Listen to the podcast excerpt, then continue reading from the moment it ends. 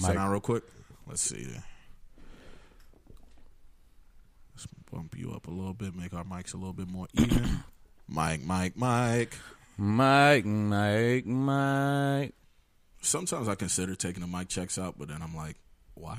You know, because I always wonder, like, I uh, when we when we edit, Yeah. I be trying to put my my my uh, self in the seat of the listener. I'm like, how would I feel if, um, you know, as a listener, like, if they started here instead of starting at the polish point? Because we all have a like we have a polish point where if I cut all this shit out, like the pre-talk and uh, all of that, would that be like a better experience? A better listening experience because I always think, like, for the people who've been listening to us, it's something that they're used to. But for the new listeners, how do they feel? Because a lot of podcasts don't do that. It's, it's a rare thing as far as leaving all the like you know the dead shit. The- Yeah. the- but then it, I don't know. Like you got the two sides of looking at it. Because for me, like my radio side is like, ugh, take the shit out. But like my authentic, like you know, I feel like people want the vibes. Right. Get that Ah, authenticity. I didn't put my Huh. phone on silent. Party foul. Yeah, I hate that. We should start doing a rule where you gotta take a shot. Or let's do this. Um, like first person to call us out on a party foul. So like when we release the episode, right? If you post if you post promoting our episode and you call me out on a party foul, we'll cash app you five dollars. That's fair. But you gotta be the first person to do it though. Mm-hmm. So first person, you know, all you got to do, you post up uh, our episode. You can post it like a screenshot of the episode plan or whatever you want to post. You could uh, screenshot the cover, the cover art or whatever, and just be like, "At Reggie Days with my money." Yeah. Or at Shame the Dream five eight five. Yeah, yeah, either one. Um, you you tag one of us, we'll go ahead and send you that five. Why not? Yeah. Hit Reggie more though. I mean, this was my party foul, so you can't really charge Sheen for it. That's that, that, that's nasty. But yeah, it's at R E G G I E D A E S. Um, so whoever's you know notification comes first, I'll go ahead and send you that uh that smooth five dollars, man. And uh, thank you for listening. that's some bullshit. Yeah, man. Now I'm gonna remember to put my shit on vibrate on you niggas. Right. I ain't paying you, guys. Bro, that's gonna be funny, bro. Imagine opening your DM and some some random person Saying where my where where my five at, bro. Yo, it's funny because it's like I'm inviting violence into my life. Bruh, exactly, exactly. You're gonna have people applying that pressure for that five. Niggas gonna be talking uh, talking to me like Brian and Peter on fucking Family Guy. Uh, nah, Ste uh, Stewie. oh yeah, yeah, that It was, was Stewie, it was Stewie. Where my money? which is That's one of my favorite episodes of a cartoon, bro. that was I I, I cried throughout that whole thing. I laughed so hard that hurt my stomach. I cried throughout that whole thing. Um, all right, so we're just gonna go ahead and start this thing like this, man. Bro, have you been getting these random phone calls from these fucking? Man, that shit make me so mad. I'd be What's- like, damn, what's could I next change song? my number? But it's like it's not gonna The change. one It's about- not not me. gonna change nothing. Oh yeah. I like this one. What? Oh man, this is definitely the vibe that I'm feeling today. Like Jim said. Don't always seem to go that you don't know what you've got till it's gone? Don't it always seem to go No, this song will never get old. what you've got till Absolutely not, bro. I don't know how you can hear this song and not nod your head and just feel a sense of calm, you know, a relaxed, relaxed type of mode. a Very good tone setter for the good day.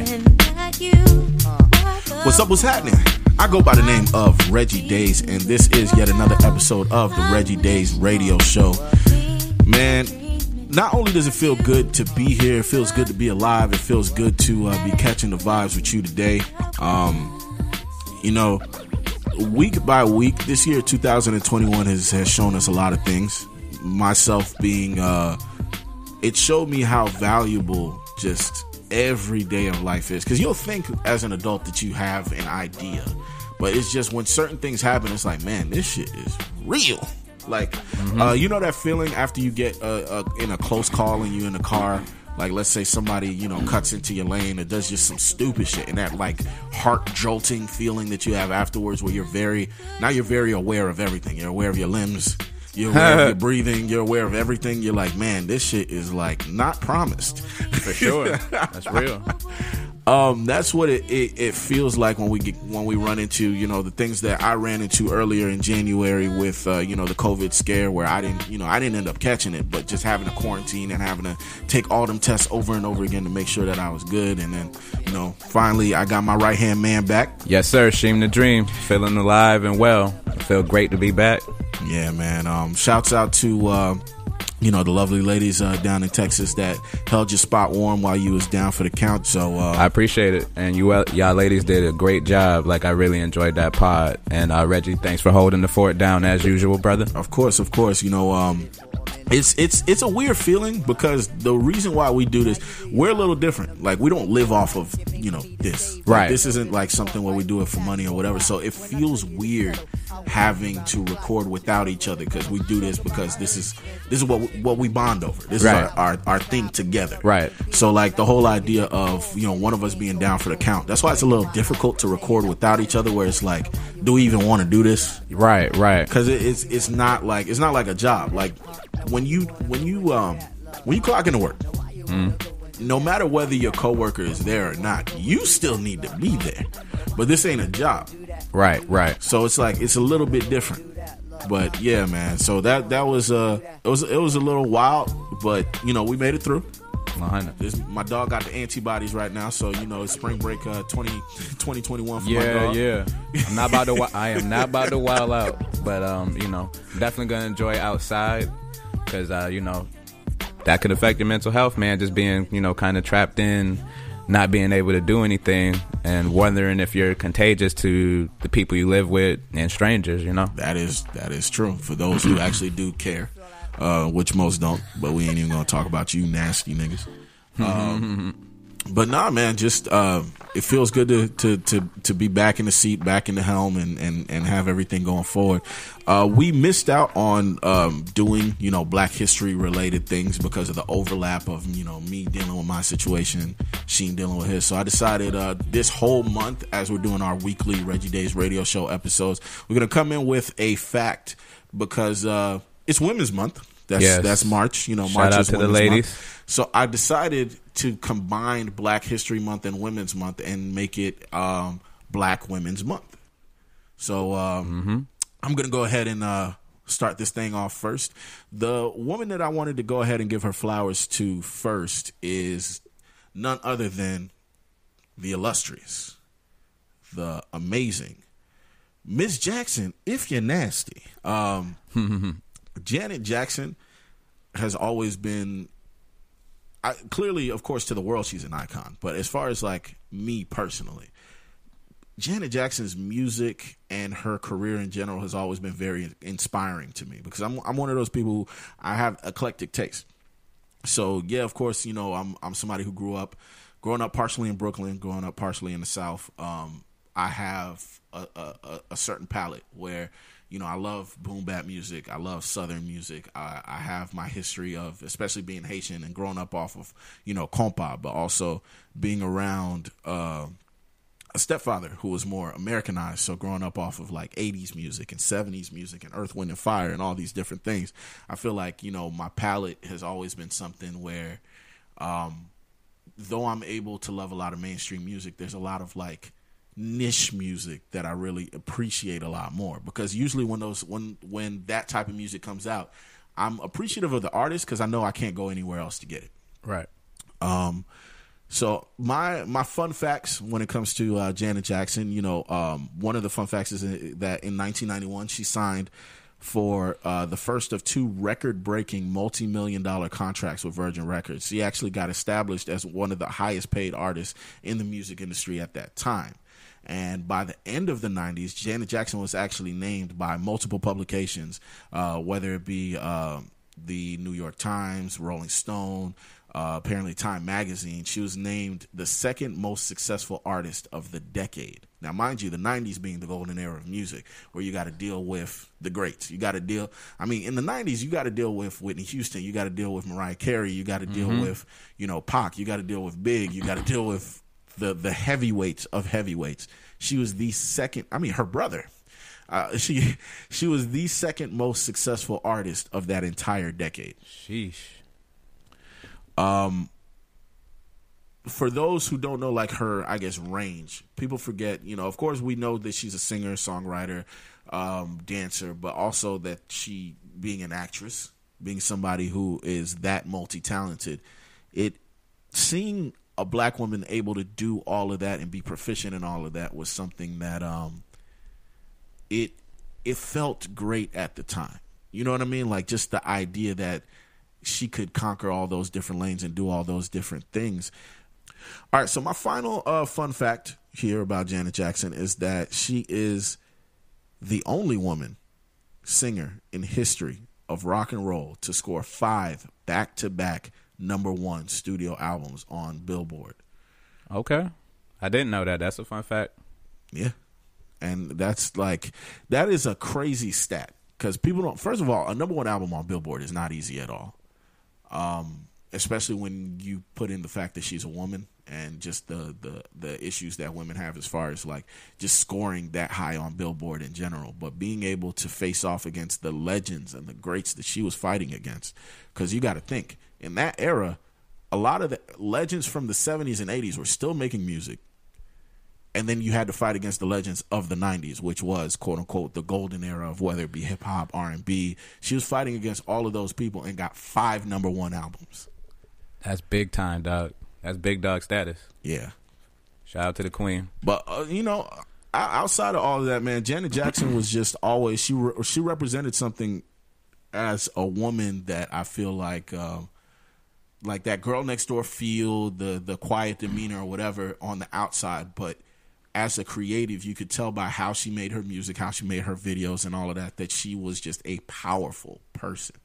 And I've always uh, ad- ad- admired that. Um, I don't know. It's just it's that along with her pop culture status. Like mm-hmm. I remember there was a period of time where every dude wanted a Janet Jackson. Like that was what you wanted in your mind. Like that was the the epitome of a fine woman. We remember Friday, you know. Describe yourself. I'm about five two, light skin, long hair. I'm thick. People say I look like Janet Jackson. For real? No shit. Janet Jackson? So why don't you come over here? Come over to my homie's house. All right. Alright, alright. Bye.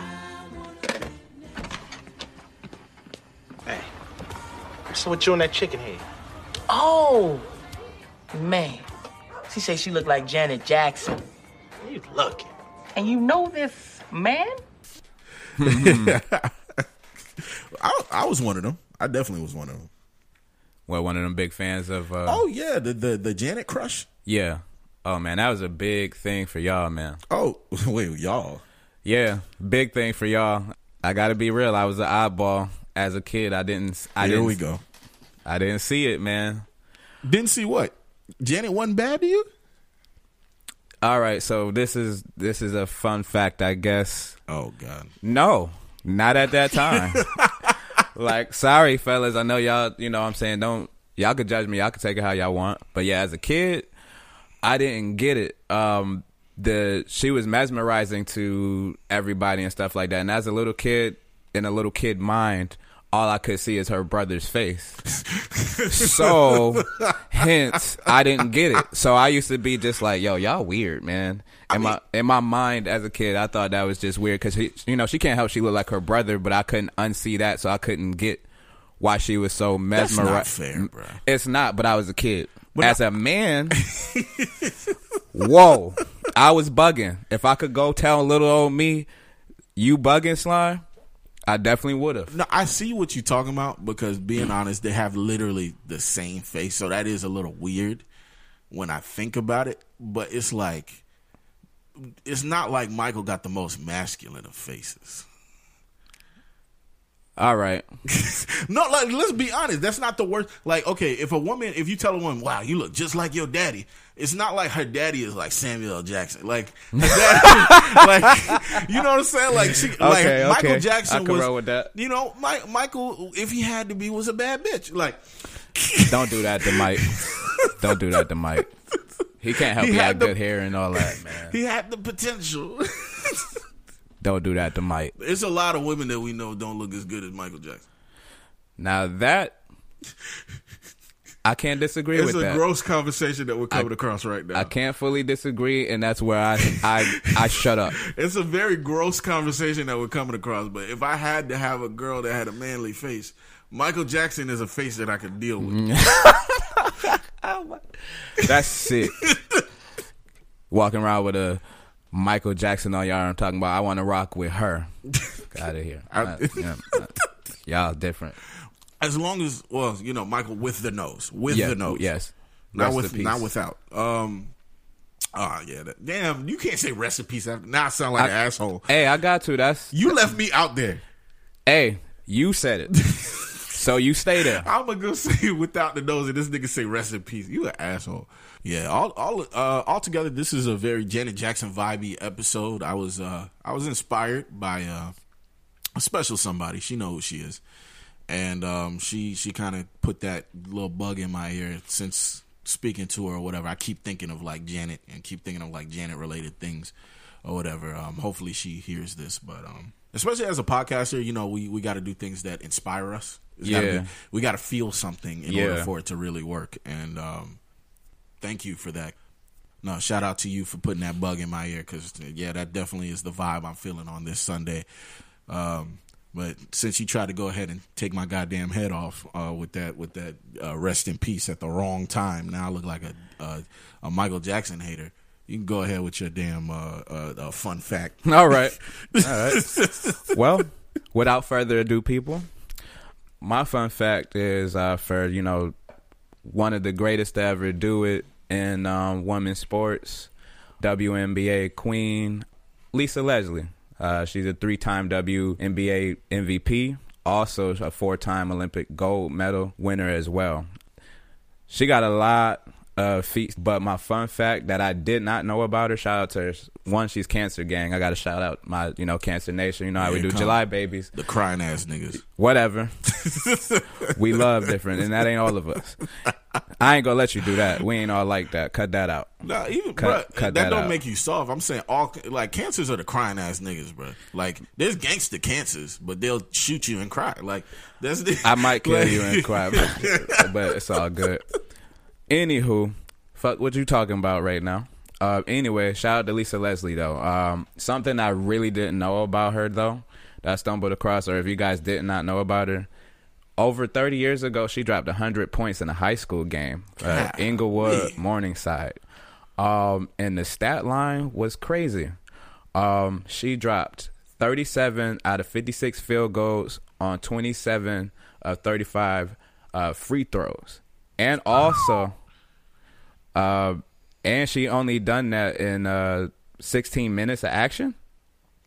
What? Hold on, that that Hold can't hold on. that can't be right. Hold on, refresh the page, bro. This- this- hold on. But nah, that um that stat line is nuts. And in general, you know, Cali has a lot of sports prodigies, man. That area, not just uh not just Inglewood in general, but like look at you know Long Beach Poly and all these different schools Okay. in Cali that have these crazy records. She man. did it in 16 minutes. Okay, so that's a fact. So that that's was real- That's the only thing I really wasn't sure on. But 16 minutes, I don't even know how that's really possible. I can't even imagine 16 Uh, minutes of gameplay getting you all of that, but that's what the website says. But so- the website, I'm and ain't our going, job to go against it. I'm going on what the website said the 16 minutes. But yes, 101 points. She was washing them females. That's she was out there just violating, doing what she want, Lady Wilt stuff. But that right there, that inspired me because you know I'm a big basketball head, so you know stuff like that really like gets me going. And just to see a woman, uh, you know, a black woman on top of that do something like that, and I know she gets her flowers and stuff like that, but I just want to raise awareness for people who may not be into sports like that. You ladies who, you know, are we doing Women's uh, History Month for, our, you know, not only our listenership, just for, you know, our community. For, Yeah, uh, ourselves, you know what I'm saying? Ourselves, like educating ourselves more. And I'm saying this this sister does her thing, man, and always did her thing. So shout out to Lisa Leslie. Wow, that's that's a crazy stat line. Because when you think about it, first of all, scoring 100 points on anybody in life, male or female, is just a violation of a different level. Like that's hard to even imagine. By the way, and she's the first woman who dunked in a game. Um, I watched it. I actually did see it because I, with my grandma, I used to watch women's sports. So Yeah. you know, what I'm saying that's how I became a fan. And I know it's a lot of jokes out there about women's sports, and it's come uh, women's basketball specifically because you know a lot of them just all you know do layups and shoot shots and stuff like that, and the game is a little slower for them. But them ladies is balling, and now not for nothing, a lot of these ladies could run a lot, you know, give a lot of these men, myself included, a, a really good run for their money, give us work. Yeah.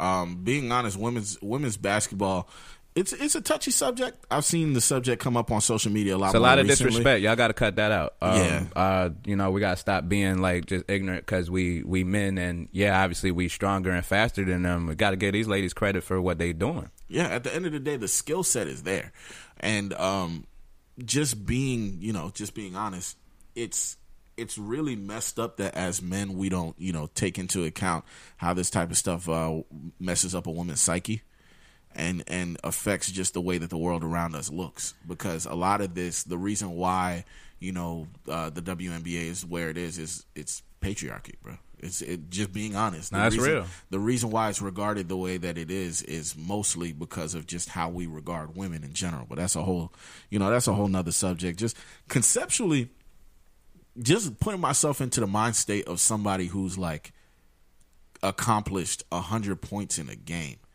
How did they let her go to the parking lot and nobody smacked her upside the head? Like that's like I would be scared. I Like, mean- that's the type of stat line that you drop on somebody. You're like, bro, we got to go home now. Yeah, Because I grew up, well, but also, you know, high school wise, when I think of high school, I went to, you know, Maynard Evans High School in Orlando back before it was like the magnet school, the, the you know, the, the academic powerhouse that it is Yeah, now. yeah. When we was like the lean on me school, when it was like fucked up. Like, yeah. I heard stories from friends from Orlando. yeah. you know, So like my idea, like I remember, you know, hell, being in band, you'll you'll like crank on somebody, you'll have like a great performance or whatever. The other band be embarrassed, and niggas is clutching over there. You're like, yo, they about, are they about to shoot the band? Like, hmm.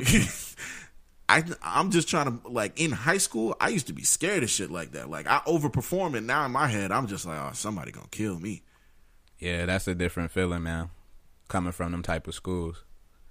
Um, and speaking of that, now that I think about it, uh, there's this one kid who I, you know, I admire his game. The dude can ball, man. I even got the pleasure when I was newer to Orlando watching him play as a little boy amongst men.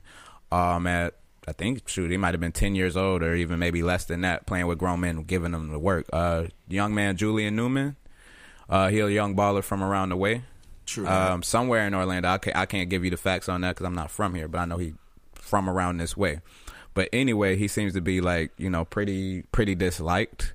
But the boy can ball. As a matter of fact, he accomplished something that was like crazy that I stumbled across. I'm um, looking into him. Um, as a sixth grader that played varsity, that young man dropped 47 points, and in that game, he was the first sixth grader to, or to drop a thousand points in a, uh, on varsity. He was That's- the first. He was actually the first varsity player, period, to drop a thousand points in a varsity career.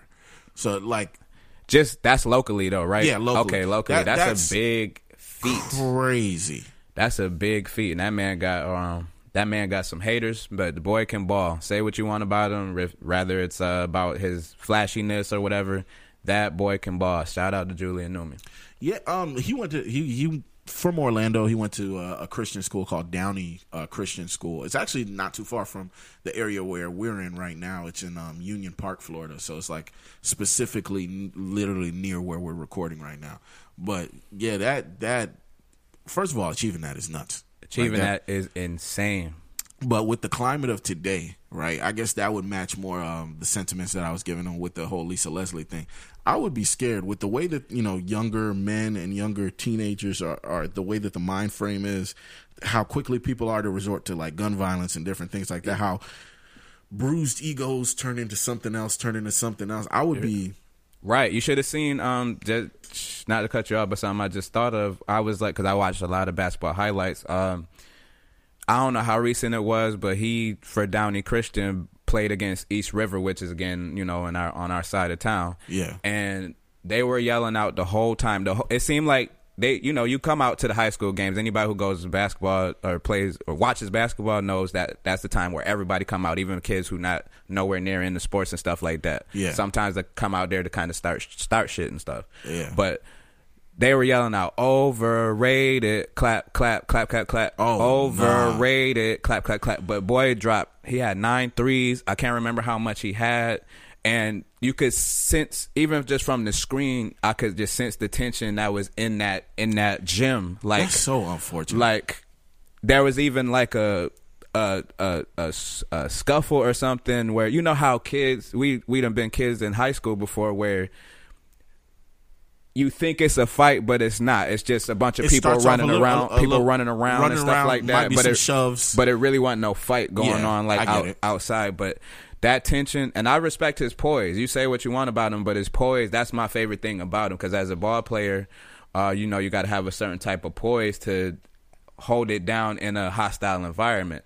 And the You dude, know why is that though? Let's be honest, right? Let's let's let's I guess deep dive into this. I know it wasn't part of the the, the plan, but let's yeah, that's all good. because it, it makes me think like looking back at a lot of things that we normalized as a society. One of the weirdest things is that we normalized violent tribalism in sports.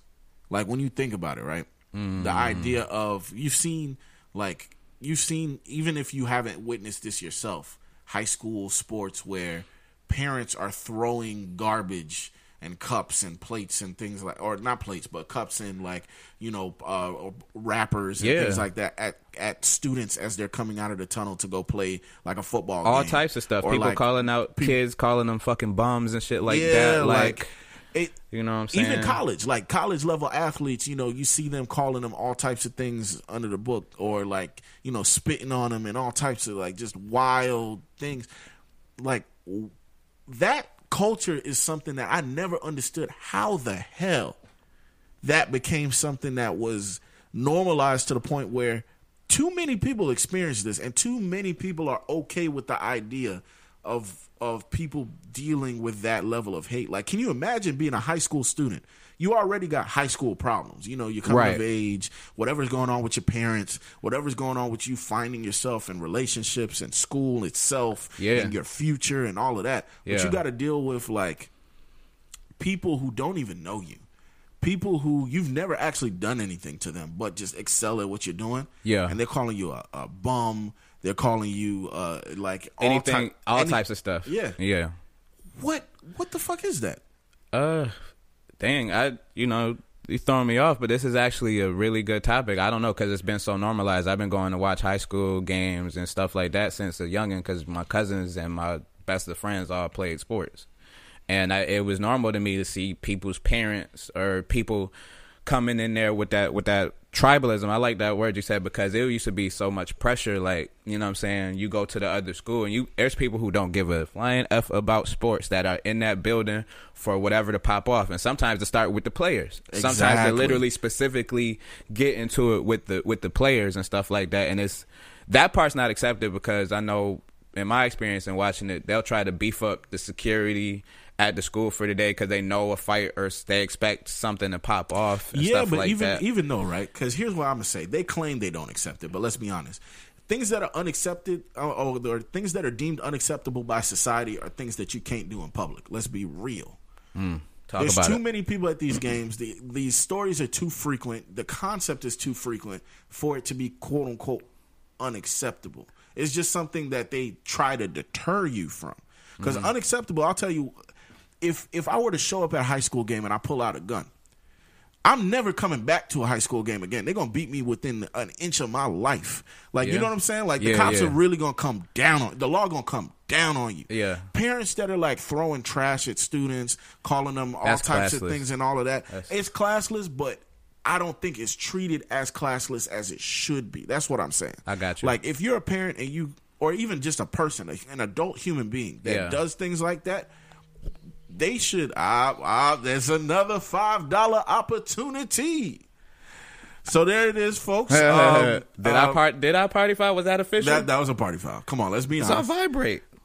Okay, yeah, you're right. Well, does vibrate count? Are we doing vibrate? We're gonna have we to do silent. We, we'll we'll leave that to the fan. I think the fans want to. We'll, we'll leave that to y'all. Okay, we're gonna leave it to Yeah, you guys. So, party fouls in general. How do you guys feel if you hear somebody's phone vibrating during the episode? You guys let us know.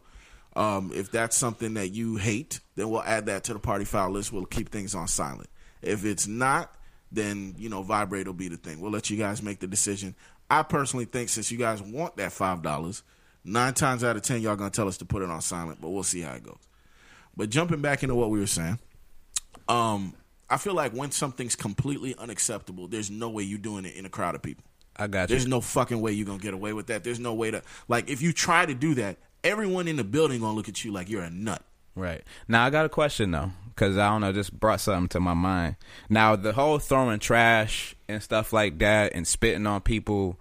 Or even putting up that's- signs. That's signs class, that like, that's classless, or maybe signs being that are very very disrespectful. yeah. But I was gonna say, how can you tell somebody how to be like a fan of the sport or like, and not you're not going to cheer for the opposing team. So That's that's, a the good question. that's the only thing where I don't know how you could really gauge that. I think you know it's again the spitting and throwing and and certain ob- obscenities uh, should not be allowed, but people are gonna go bark for their their friends, their their their kids, their nephews, whatever it is to their person. Or hey, if if I'm an adult and I went to that school, you know what I mean, and we're playing the rival school, it is fuck the other school. Yeah. I gotta I gotta respect that I understand that. Now here's the You thing. know? Here's where we got to draw the line, though. It's possible to cheer on your school mm-hmm. without pissing on the other school, right? And I think as adults, we need to be the ones to draw that line. Because let's be honest, I can big you up without shitting on your opponents. 100. It's possible for me to say good things about you and not piss on anybody else and just say you're great. You are good at what you do. Go you. I can cheer you on without ever mentioning anybody else. Hmm. So you think it should be It's possible. And it's also possible to even say certain things about the other school without it crossing a line. Because the problem is people ain't got no goddamn boundaries, bro. That's the problem.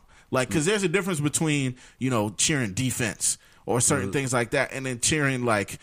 Like putting up a sign that says, "Oh, you, uh, uh, you know, Jet Cage is a fucking bum." Like you can't do that. Like you shouldn't be able to do certain things because there's a line. because rivalries exist. You know, Exactly. rivalries do exist. So I'm wondering, coming from a perspective of asking you, because you you know participated in band, the pressure between Bethune and Fam is dead serious. You know It- what I'm saying? it is dead serious. It's deep, it's deep rooted, and it go. It's a lot into it. But I've also seen how bad it can go, right? Let's be honest. I'm, You know? I'm gonna be real with you. I will never forget because there's certain things you can't play with. Spiritually, there's certain things that you should not even make jokes about. Yeah. I'm a person who believes that. So, 2011 was a very rough year. It turned into, excuse me, it ended as a very rough year for Florida A&M University. Um, the night after the Florida Classic, or the night of, depending on what time you know it mm-hmm. fell. Um, one of our drum majors passed away, mm-hmm. and it was a huge situation. Turned into you know an investigation that turned into a lot of other things. Mm-hmm. Now, separating from that story, the night before the Florida Classic, there was a pep rally at Bethune Cookman University, and I'll never forget this and I remember having a conversation with someone about this. This was one of those moments where I feel like I was taught something in life. Um, you know, I have friends that go to Bethune. My high school, my closest high school friends ended up uh, we we got split. That's just how it works. Either you go to family, you go to Bethune. That's just what it was. If you were doing the whole HBCU band life, Yeah. you know, there were a few people, sprinkles of people that went to other schools, but the two big powerhouse schools were Florida A&M and Bethune Cookman University. Um, if you were staying in state, now what got nuts was that that Friday night at that pep rally, their theme was a funeral. And so the big thing was that like, oh, we're gonna murder the Rattlers on Saturday's game, and it was a big thing about like they had like a fake pastor come up and give a eulogy and everything, and he was talking about you know the serpents are a tool of the devil and X, Y, and Z. They, I, they and as as a FAMU student, I was rolling. I was like, yo, these guys really win it. Like to me, I'm looking at it as as a sports fan Yeah. Yeah. li- thinking of it from sports culture because mm. as a person who was in the culture, mm. I was under the same mind frame as others. So I'm not speaking from a position of somebody who's like looking down on people, being like, "Oh, you know, how could you this and that." It's more so how could we? It's not how could you, but more so how could we as people mm. continue to move in such a way. Now, here's my ignorance. I remember you know, being with some other FAMU people who didn't find it as amusing. They were like, "Yo, this, you know, I get it. We have a rivalry. We crack jokes on each other. The jokes are cool. This and that. I don't like the feeling that this gives me because I don't play with death." They're like, I don't play with death. Right, right. I don't play with omens of that nature. I don't play with putting things because they're like words have meanings. Meanings mean things, and sometimes when you put certain types of energy in the world, we don't know how that energy will translate into other things. Wow. Now, Yep. me being somebody who, at that time, you know, I'm 20 years old. I'm not even 21 yet. Mm. I'm 20 years old. I'm looking at it. I'm like, man, y'all tripping, dog. This shit is hilarious. And I'm like, I'm rolling because, like, especially the fake pastor, he was he was going in, bruh. And because you, we've all been to a Baptist church before. Yes. So the charisma of a Baptist preacher, but this guy was a stand up comedian, so he was going. Oh, he in. he let y'all ass up. Oh, he let us, like I'll never forget when he was like, um, when he was like, you know, it's it's crazy how they walk around being righteous, but we all know the serpent is the tool of the devil, and we came to stomp the devil out. Like, like the man was going in. I'm rolling. I'm like, yo, this is cinematic. Yeah. to me, There's an entertainment value value to that. from that perspective. Now, when you fast forward 48 hours and someone dies, Nasty. It looks that that's nasty. So my whole perspective on everything, I was like, not gonna lie, yikes. that energy was put in the universe, and it and it, And- ha- and- and, it happened right then and there. And the universe got hungry. the universe responded immediately. That is crazy. Yeah, So that concept, and you know, of course, some people who don't believe in that, they'll be like, "Oh, it could be coincidental and this and that." Of course, which you have the right to believe in Right, that as well. right, but right. here's where here's where it lines up because I I acknowledge both sides. I acknowledge the idea where it could very well be possible that putting that type of energy does grant that type of response, i.e. when you look- manifestation. You, can manifest. manifestation. When you look at you know look at the titles of Biggie's albums, look at a lot of the stuff that Pac, rapped about. Look at a lot of you know whether it be King Von or a lot of these people who put these things out and say these things. The the one of the last um, interviews that Juice World did before he passed. And Mo three, Mo, Mo three three. talked about his talked about his death Exactly. before he got. You know what I'm saying? we've we've had a lot of examples of that, so I can't say either way. I could, being honest, looking at it from both angles. Let's say hypothetically, you're a person that believes that. I understand why. If you're a person that doesn't believe in that, let's look at it from that angle. Mm-hmm. You also have to think about tact. You don't want to be the person who makes a your mama joke the night before somebody's mama dies. Absolutely. That's why I never I never liked mama jokes as a kid. so like, you ever. like thinking of life in a grander space. Now, of course, that that's something that will bother some people. Yeah. and I can see why. Yeah. especially if you're somebody who just likes comedy for the sake of comedy. You're like, well, people take take things too seriously, this and that, and I understand that aspect, and I get that. But at the end of the day, do you personally, as a human being, want to be attached, possibly, to something like that happening afterwards? Because we can't read what happens next in life. So I don't want to be the person who says, you know, um, like let's say me and my friends say hateful shit whenever we leave each other, right? Be like, fuck you, nigga. Yeah, fuck you. I hope you crash today and this and that. And then the nigga go and get in a car crash. Like, I avoid things like that. I avoid saying things of that nature and putting certain types of energy into the world because I don't want to be attached. I don't want to be married to it. And I understand Yeah. that as a human being, the words that I say and the things that I put out are married to me as an individual. Yep. I look at stuff like that likewise too and hold myself from refrain myself from saying things even if I feel that in my in in my body, you know what I'm saying? I'm not going to say it because of your thought process. I feel like that same way. Yeah, and and all of that comes stems from the same thing that I was saying with the cheering. You know, you could cheer, you know, defense, defense. You could say that, and that won't that don't mean like offense should die. Like you're not saying like Yeah. it's possible to cheer for your side without saying the wild shit. Yeah. And honestly, we should feel more inclined to give out love than to throw out hate. A lot of people I notice, especially sports fans, Yeah. or even fans of fans of music, fans of anything. It's easy for you to say negative things than it is to show love. Mm-hmm. Like showing love is a difficult concept. It really is. It's nuts. Yeah, It shouldn't like, be. Um, look at the Nas situation. Yeah, with that, you know, what what's your take on that? Well, for the people that don't know, you know, Nas did an interview recently, and um, uh, what what was the publication? Uh, I'm not sure what publication he was on, but he had some things to say that um, I don't know how people have what they think about it. But I know you had an interesting take that we talked about off mic. Yeah. Mm-hmm. Um, hold on. Shout out to Nas, though. He's still one of my favorites. it's funny because I'm looking at I'm looking for the um the the original um place that he gave the interview. The, now this interview is like replicated on every single website. Um, oh, it's actually with the Financial Times. Okay, so okay, so here's what ended up happening. Now Nas decided to weigh his opinion in on like the hip hop scene right now, right?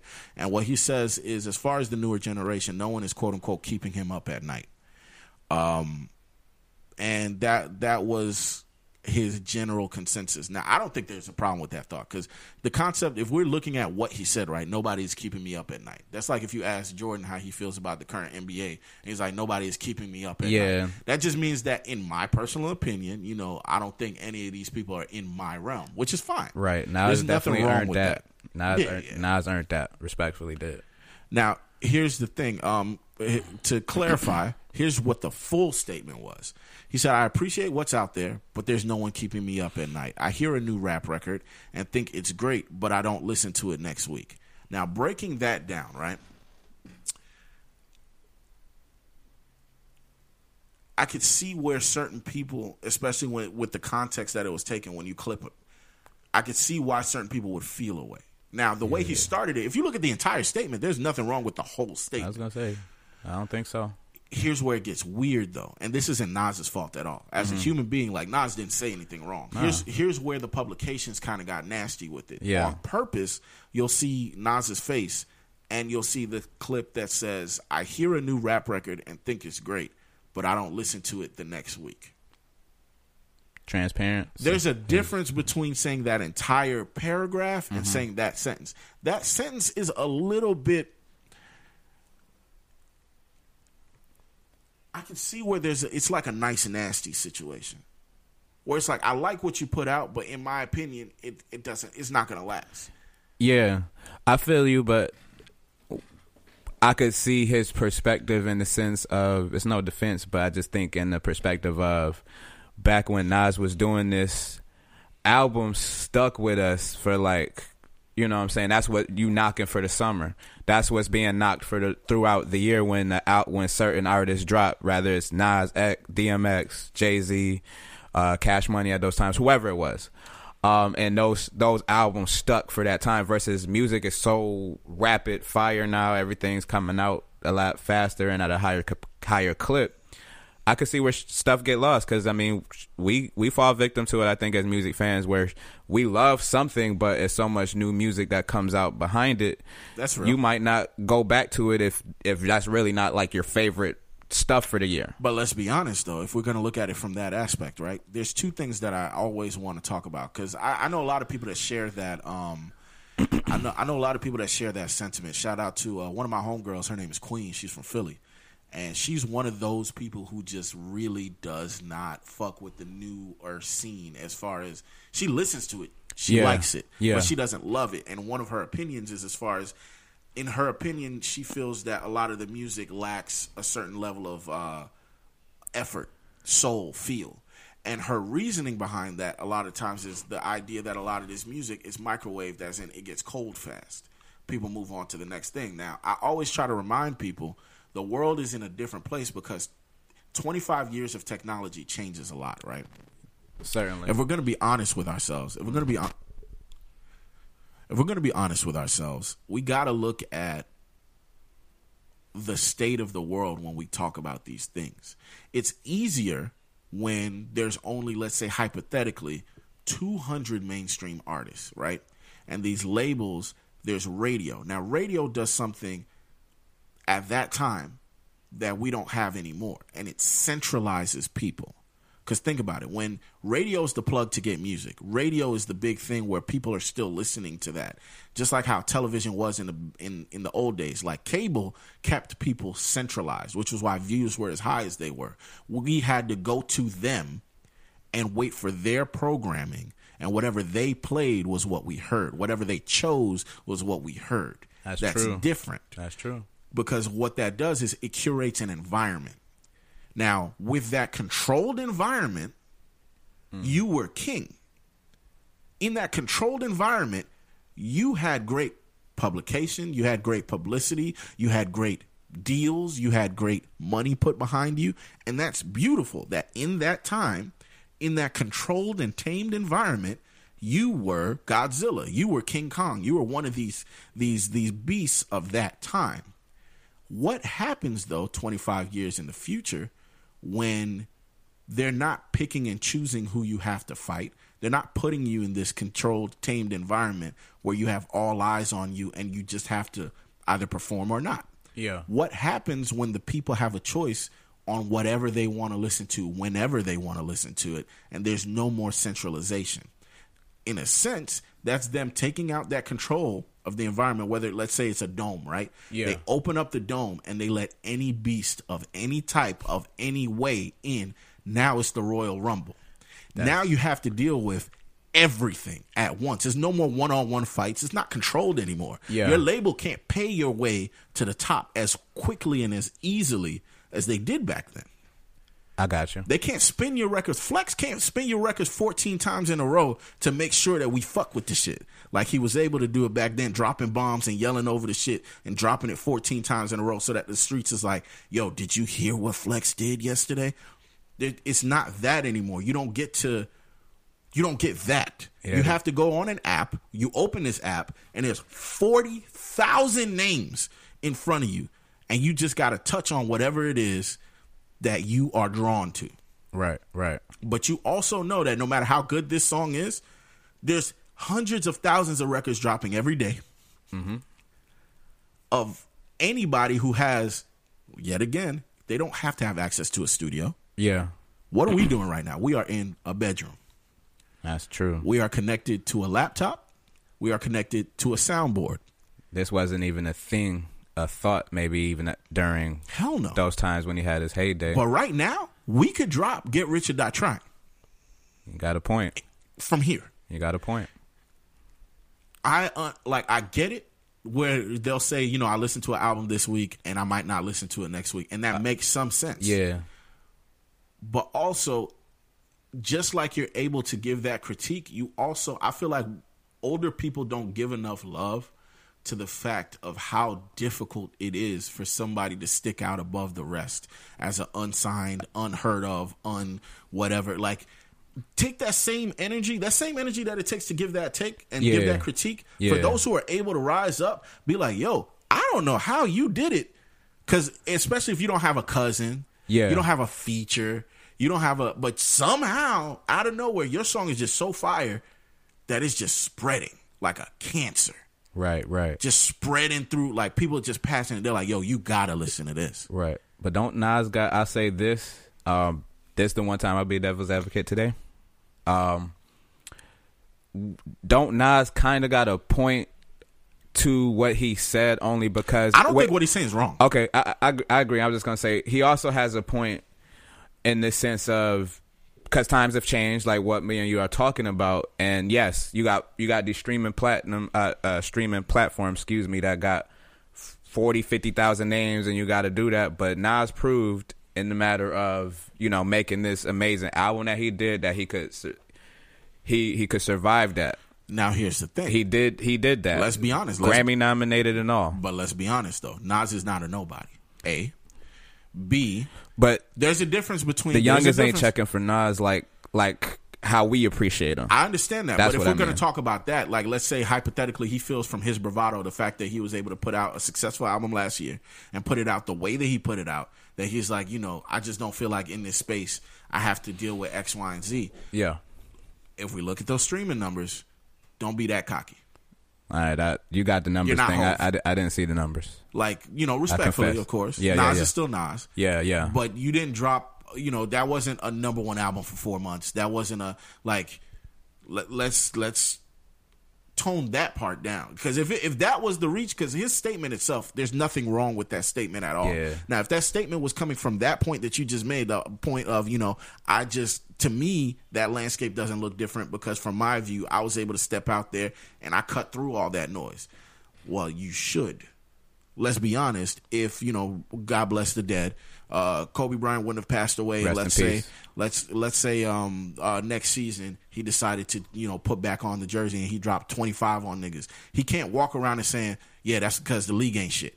That's not that's not the same thing. Or like, let's say hypothetically, he's like, hey, I come out of retirement and I want to be eligible to be picked up and a team picks him up for a nasty contract or whatever out of the blue and be like, you know, that just proves that I could just cut through the noise because of X, Y, and Z and this and that. That's it's not the same as as as Lamelo Ball I making it, or that's not the same as like you know what I'm saying. You yeah, yeah, yeah, I understand people might feel that way, Yeah. but in reality, that's not what that means, bro.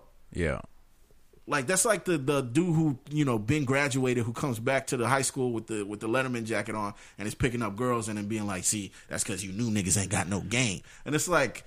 You can't, you know what I'm saying? Like you start to look like the na- Mr. Nasty Man. Yeah. When you when you when you look at things from that perspective. Yeah. Now I don't believe that that was his perspective, but hypothetically, Yeah, all is hypothetical. I think you had a bigger point too about the whole thing. That, Yeah, that- yeah, yeah. My that- bigger point, yeah. my bigger point in general was, um, it wasn't to down what he said. It was more so to highlight what he could have said. Mm. It gave him a platform, and we need to be more aware as men, because I do this too.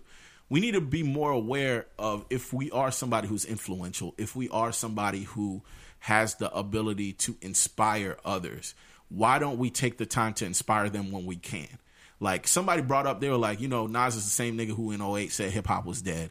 Nas is the same nigga who like, why? Why is it that whenever you're given a platform to speak about this genre that you claim to love so much, I ain't never heard you try to spur on the youth. I don't ever hear you know mm. go young nigga rumble and this and that. Like you can you can do that. It's possible for you to do that. Even if mm-hmm. let's say hypothetically you feel like there's a lull or a low. Yeah. And and 08 was right before that, you know, quote unquote new golden era. So 08 was pre Drake. Yeah. That was pre Cold. That was like beginnings of Wale. That was I understand I could see from that perspective saying that, but hypothetically, what happens if that same powerful voice, instead of saying all y'all niggas suck and this shit is over, instead of saying that, being like, I can't wait to see what the new greats are able to do. Those of you who are out there, even if you don't name somebody, those who are, those of you who are out there, you know, picking up the mantle and doing this thing that I love, I love y'all just like y'all love me. I got you. So you What's- think it would be better for him to just have, you know, possibly got on there and kind of uh, gave that sentiment uh, to the sp- perspective of. I'm not going to say that. better, but I'm going to say why is it something that's never happened, right? Because at the end of the day, different things motivate people differently. Hip hop is dead motivated a lot of people. Him saying that, Yeah. right, motivated a lot of people to come out and like really bark. Mm. It motivated a lot of people because we do get motivated by negativity. Yeah, sometimes absolutely. that negativity does cause some people to be like, That could push the to- culture. It, it can It, could- it push could the definitely culture push to the culture. out- It's competitive. but you know what my I'm saying? problem is when you, when every time they come to you, your only f- form of Yeah. addition is negativity. It does make me look at you like, do you have the capacity for the latter? I, want to ask that question. I got do you you. have the capacity? I think he does. Look who he put on, man. He, look what he got. He got Dave East as a superstar because of Nas. I'm not saying it's impossible. You feel me? I'm not saying it's impossible, but I'm he- saying that is yeah, something yeah. that's food for thought. I got you. I Like got just you. like you can take that time to be like hip hop is dead. You know, uh, just like you could take that time to be like, yeah, you know, I listen to these new cats and there's people doing it, but ain't, a ain't nobody keeping me up at night, and then b, um, you know, I listen to it and then a week later I, I forget about it. Like just like you could say that, you could also say, you know, the, actually, my last album had a lot of features from a lot of new cats, and I really do believe that these guys are mad talented. I got you. You could have said that. I got you. you. have the the same space and opportunity that you have to say bullshit is the same space and opportunity that you have to show love. I got you. It just depends on what you decide to do with it. I got you. And now it's his decision, yeah, yeah. but just us, you know, spitballing as far as just, you know, cultural commentary, it is important to say that we have that option, guys. We could we could love niggas like that's that'd be nice. Yeah, It'd be nice. yeah. It's true. it's true. But we we just have a thing to you know I think that's a man. I think that's more of a man thing, and that's nothing like just against Nas. I think that's just maybe men and women both do that the same of Yeah, just that's a human thing. not being able to have the capacity to maybe bring it down to take it down a notch from your competitive thing or like if you're somebody who's has a lot of feats a lot of uh major feats you uh, you've accomplished or things of that nature come think about what the what the little man that's looking up to you uh would like like the people that um draw inspiration from your music Right. that's what i was saying people that draw inspiration from your music you don't want to feel like you're letting them down, like how you know J Cole got a song. You know what I'm saying? Uh, how he let Nas down and stuff like that, right? Yeah. So I, I think I, I get what you saying, what you saying, and it's just not. You know what's funny? I forgot about Let Nas Down. Let's let's be honest. Let's yeah, be honest. yeah, yeah. When J Cole put out Workout, that nigga did not put out the worst record in hip hop history. That didn't that nigga didn't put out something that he should have been ashamed of. But the dude, see, I think the Nas dude was in a position. fire under his lighting a fire I- under no, his I- I- behind. I like get it. I love you, young man. Why you put that out when you could rap like Friday Night Lights? But but here's the thing: just because you can rap like Friday Night Lights doesn't mean that you always have to do that. I.e., Cole when he took that jab back and was like, "I mean, you made you owe me, dog. I thought you could relate." Like let's let's be honest. Shout out to Cole for the shots back. let's- man. let's be Oh, honest. man. I love. let's be honest. Like Hove said, is it Uchiwali or one Mike? Let's let's be honest. Mm. It's not like just because you're the lyrical, miracle, spherical guy doesn't mean that you have to always do that. I go to the club too. I fuck bitches too. I Yeah, like- yeah. Why can't I be the twenty something year old rapper? Why do I have to sound like I'm forty every day? Yeah, I got you. But I, I want to ask you: Are we possibly? Uh, is it possibly being looked at as being? I won't. Maybe is it? I don't know if the word is too sensitive or is it like because speaking speaking of hip hop, the only thing I want to say is coming from hip hop, it's a gladiator sport.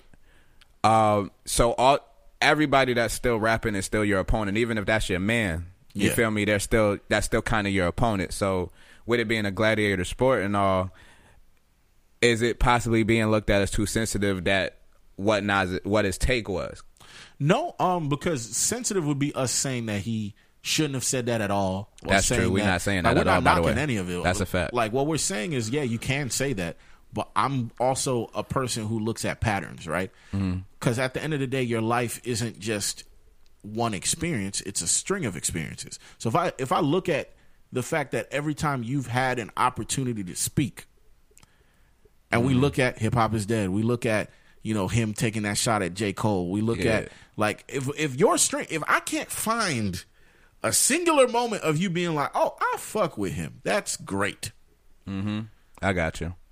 That's a thing. Like that at that point, I'm gonna look at you because there's a difference between a dude who cheats on a girl and a nigga who has cheated every time I've ever spoken to him about women.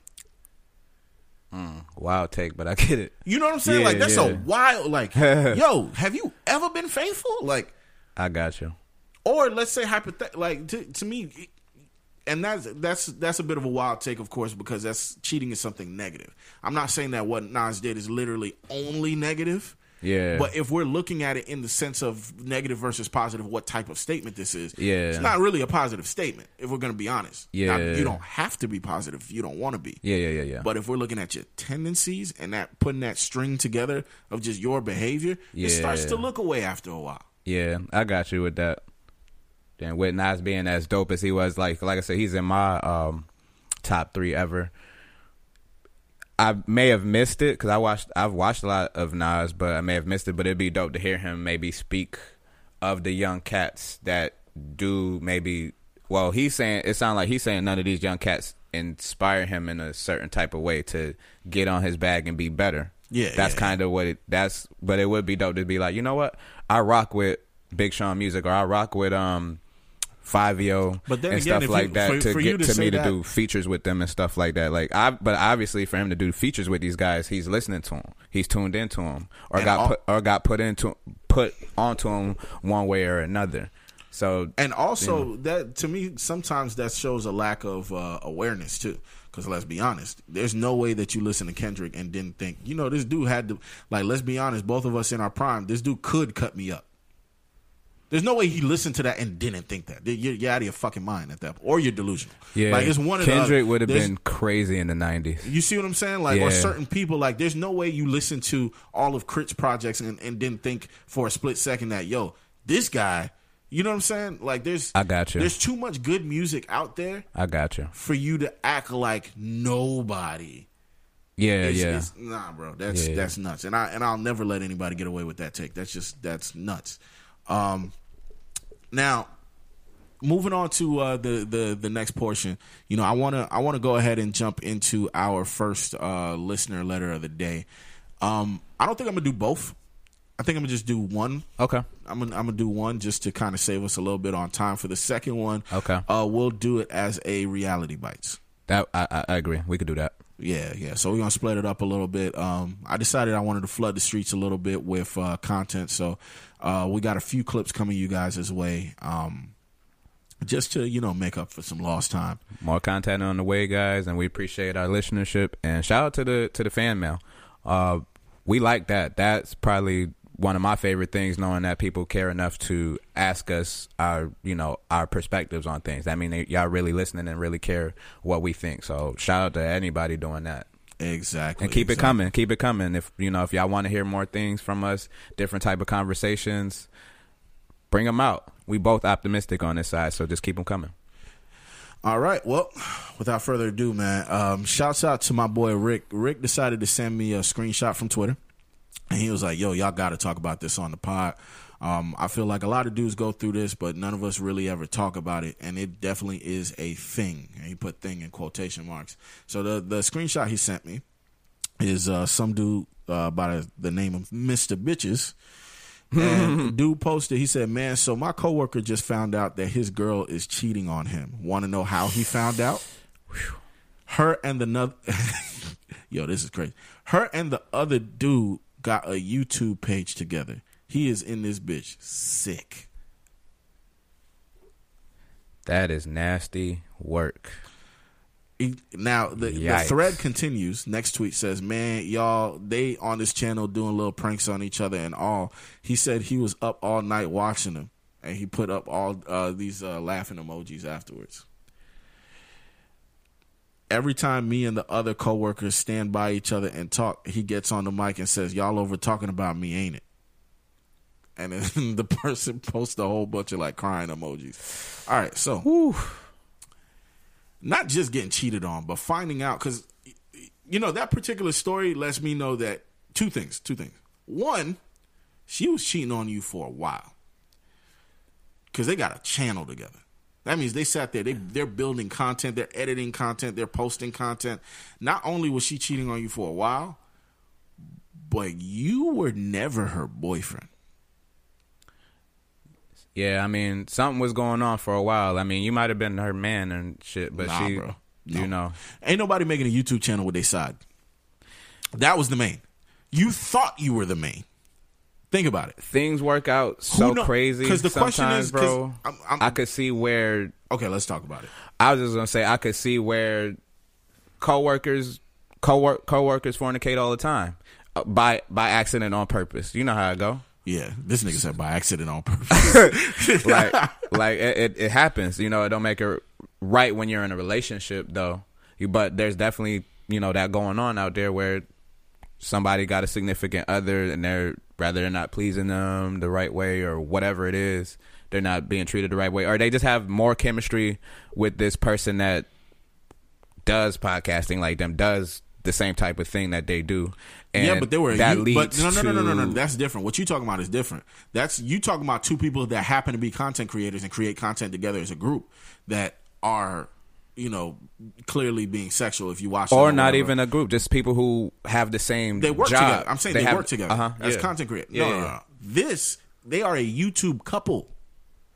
They have a, a couples channel. You know how people watch those. Oh YouTube wait, couples? wait, wait, wait, wait, wait. They are presenting their content as They're- a couple. as a as a YouTube couple.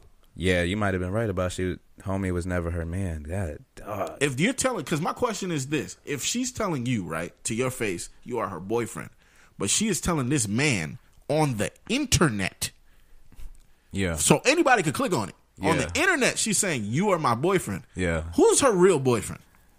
Oh, you already know the the guy she bringing out on camera with. That's that's yeah, obvious. that- that's that's nuts because that is a crazy way to think about it. But maybe this is me embarrassing myself. That's I ain't gonna lie, that shit triggered me. Reading that triggered the fuck out of me. triggered. So my 1st serious relationship, I found out that I was never her boyfriend. Oh man. Found out, by the way. Yeah. Found out that I was never her boyfriend. Because, and I realized, you know, we were about a year and change into it. I had never met her Well, folks. so you thought? Right. We were, technically, we were in a, a year and change into nothing, right? Into into my just my imagination, hey, hey, running away with me. me. It was just my imagination running away with me. That shit. Ugh. Yeah, and it, it ran away. Oh Um, man, how did that? I I now think here's I how I found out. Yeah, how Here's- did that uh, play out? Okay. So we were both from two different cities. We met in college. She was older than me by like three, four years. Uh, Um, when we started dating, when we started dating or whatever, um, it's crazy because in my head I'm like, yo, where was this other nigga at? Because she was with me all the time. I'm talking about like, especially when we weren't, you know, at some sort of thing for the school or band rehearsals or whatever. She was always around me. Then when she wasn't around me, let's say we're not at the house together, right? Yeah. We're at band practice. Ain't nobody on their phone. You can't be because we were freshmen in the band. right. Like she was older than me, but she was a freshman as well. It's her first year in the band. So it's like I know he can't call you when we're on our water breaks. Most of us still can't even check our phones because you know your phone is in the backpack. Backpack is all the way in the fucking band room. We're on the practice field, so we are at least a mile and or um, maybe either a mile or half a mile away from our bags and shit. Yeah. A water break be like five minutes. Ain't no way you going there and coming right back. It like in my head, I'm like, y'all had to go months without even speaking to each other, or something, because it, it started making me like play back things, Yeah. right? Yeah. But yeah, so we we got together. Um, this was maybe a year and some change into it. It's over the break. She's at home with her folks. Yeah. I'm at home with my folks. I'm at the mall. One of um, my homegirls from high school, she went to high school with me, but she also went to college with me, and she's friends with this girl now. She sees me at the mall, and she's like, "Hey, how you doing?" Well, I'm cool. I'm cool. Good to see you. You know, uh, what you got going on? She was like, "I'm chilling." She was like, um, uh, she saw me sitting there with uh, a girl. I had a girl with me. Um, this girl was a friend of mine from the hometown. I haven't seen her in a while or whatever. I'm playing catch up because she was home from school as well. Yeah. And so now this girl sees me there. This girl who is, you know, our mutual friend. She sees me there with this unnamed girl, and she's like, "Oh, um, how are you doing?" Like she she asked me how I'm doing a second time, but the way she asked me how I'm doing, you know how you ask somebody if they got cancer or some shit. Yeah. Yeah. Like. Hey, how are you doing? Yeah. And I'm like, "Yo, I just said I was fine. I'm good." Yeah. And she was like, "Wow, you're taking this better than I thought." And I'm like, "Taking what better?" And she was like, "Well, you know, I understand." Um, she was like, "She was like, you know, I, I get it. You're a guy. You want to act all, you know, like it, it doesn't bother you or whatever." That she's at the movies right now with, um, and she says a name, Yeah. a name of a dude. Sheesh. And she was like, "But you know, I see you're out here. You know, you're doing your thing too. I'm so happy. I didn't. I you know, I hated, I hated the idea of thinking that you was you know out here getting played and this and that. And in my head, I'm like, yo, what is this bitch talking about?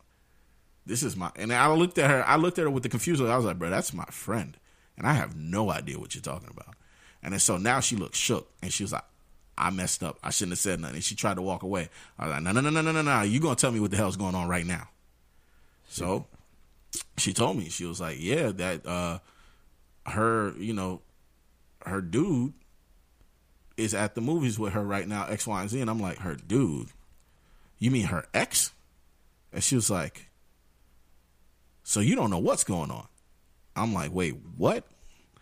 So at this point, I Yeah. realized there's a whole other storyline that I'm not even aware of in my own relationship, bro. Whoa. So now the guy that was her actual boyfriend throughout this whole time, she presented to me that that was her ex boyfriend. Whole time you was boyfriend number two. Exactly. I had no clue. Now that reveal. Now, mind you, this was my first big relationship, my first like actual, you know, adult relationship, not Yeah. the little like elementary middle No puppy love, just- yeah, yeah, yeah, like yeah, a yeah. regular relationship. Yeah. So I was like, first of all, that got me shook. Second of all, as a dude, that's something that shakes you to your core. As men, that's not something easy to swallow. That's not like That's a gut punch. exactly. Absolutely. So, you know, now the story that she told me about that day was that she was on a church retreat. And that the reason why she wouldn't be able to answer her phone or whatever is because they'd be in the woods. And she was like, she was doing the. this nigga laughing at me. Oh Ooh, the This game shit, of is, this shit is the embarrassing. game of love is This dirty. Is, this is fucking embarrassing. she dropped a bomb on me. But she Mm-hmm. literally told me she'd be at a church retreat, and that's why you know she wouldn't be able to answer her phone or whatever. But that she was going to reach out to me when they got out of the woods for the retreat, and that you know we'll link up or whatever. Bro, that was actually that was that was good strategy. I, I, I'm sorry, but that you know coming up with different BS to to keep keep somebody in the not knowing. Yeah. I gotta salute her efforts, but not with not using God though. That was the only thing she that was kind of nasty work with the God thing. But do what you got to do, right? Bruh. Damn. So when we, you know, we had that conversation, and uh that was crazy, bruh. Damn. So I call her, and of course she didn't pick up. I called her two more times, back to back. Yeah. Um, she picks up, and she's like, "Hey, is everything okay?" Because I'm I'm not the person to call multiple times. Yeah. So she's like wondering, like, "Oh my god, something must be wrong." She calls. She was like, "Hey, is everything okay?" And I was like, "Yeah, yeah, yeah, everything's good. Um, how's how's uh how's everything going with the church retreat?" And she was like, "Oh, yeah, yeah, everything's cool. I thought I told you, you know, we're in the woods, so I don't want, you know, I don't want the signal to be cutting in and out on you and this and that. I don't want you to get annoyed." And she's like trying to play it off. I was like, "Okay, no, it's all good. I just wanted to make sure you were okay, and um, you know, I, I hope you enjoy the movies and tell homie that I said what's up." And then I hung up. so I ended it that way. I hung up, and then I put my phone on do not disturb, and I left it there for like a week. Wow. How was the next time y'all spoke? Did y'all speak again Yeah, ever? yeah, yeah. We spoke again, but I had to, I wrote that bitch out for a week of do not disturb. All right. So So, my Facebook messages were on fire. My like voicemail was on fire. My like it was it was. yeah, yeah. I mean, she she had earned it. Oh yeah, I know. I, wanted her to sit. In I need wanted, to hear what what happens next. The plot thickens. bruh.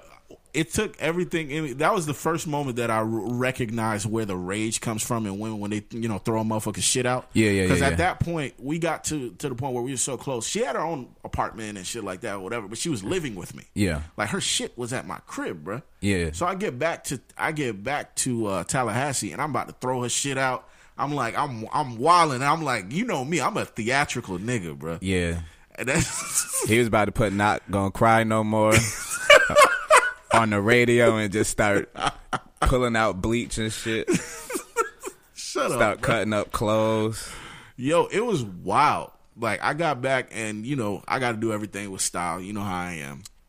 She pulled in, she pulled into the crib and um I'm sitting in the living room and she was like, "Hey, are we going to talk?" And I looked at her. I was like, "About what?" And she was like, "Reggie, I'm so sorry and this and that." And she tried to hug me. I was like, "Bruh, I don't know what you got going on, but you know, I'm I don't really want nobody touching me. All your stuff is over there. You can go ahead and bounce." Really classy. and Way she to keep it kept classy. and she kept trying to like you know i'm so sorry this and that the tears came out all that good shit and it was like i literally sat there cold and i was like that's nice and i'm glad you were able to get that out now you get out mm-hmm. and i and i literally played it completely cold Yeah, gotta. I respect your composure, bro, because a lot of men don't got that.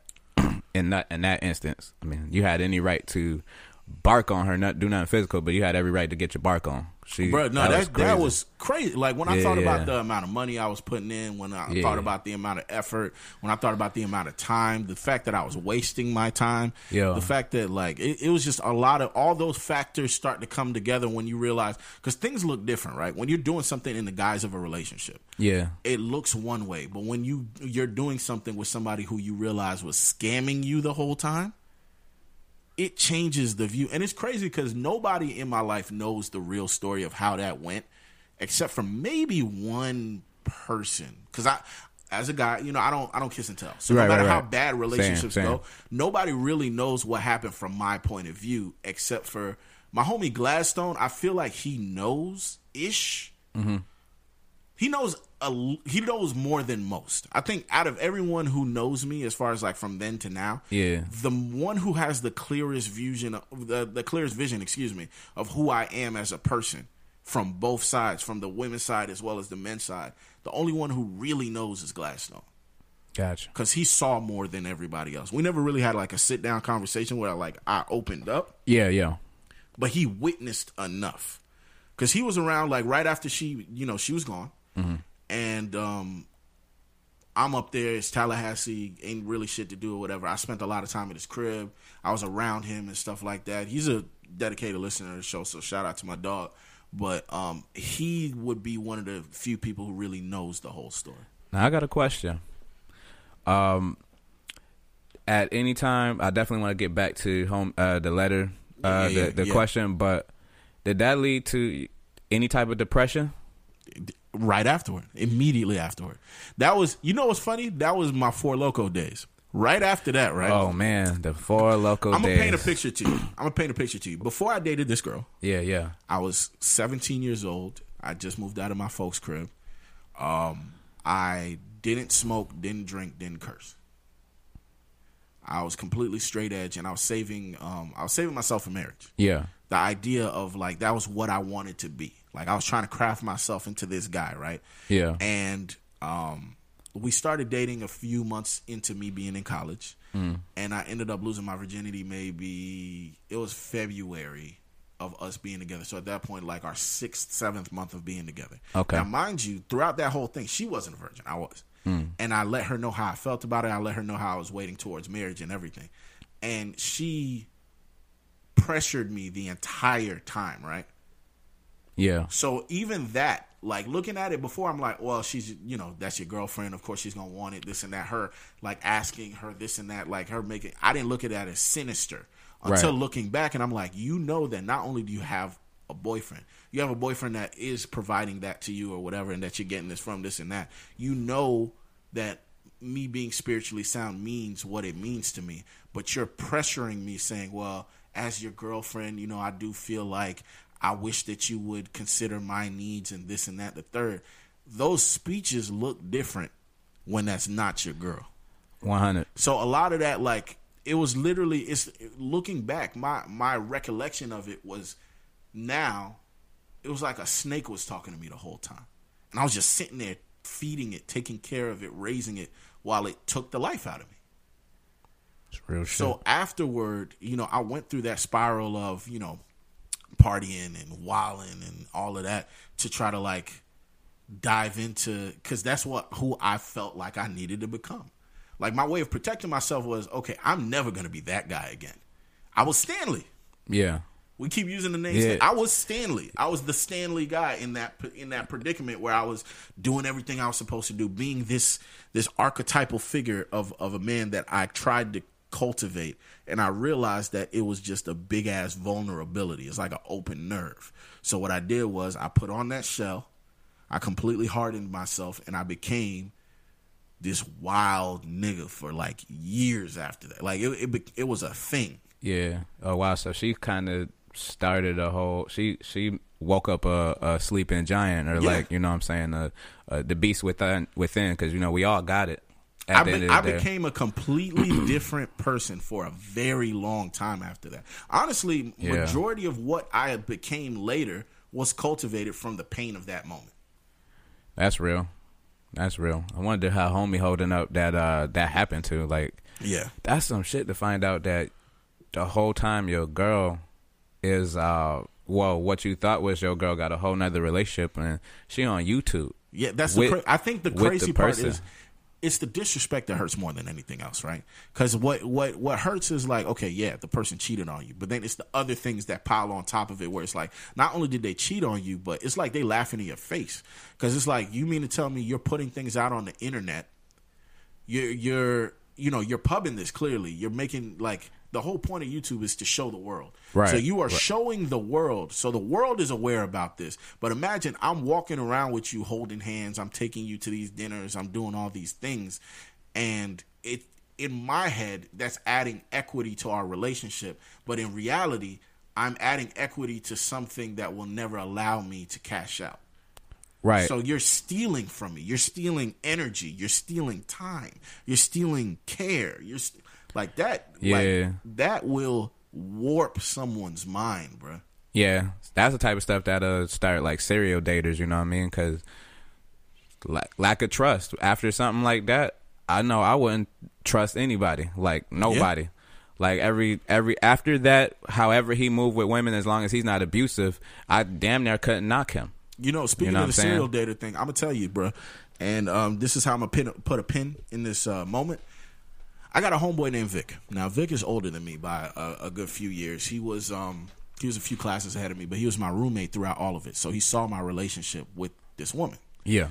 and um, the whole time Vic was like the archetypal college dude. He it didn't matter like he could pull whatever girl he wanted. He was you know running through them. Like the dude was having a great time. Him and his homeboys.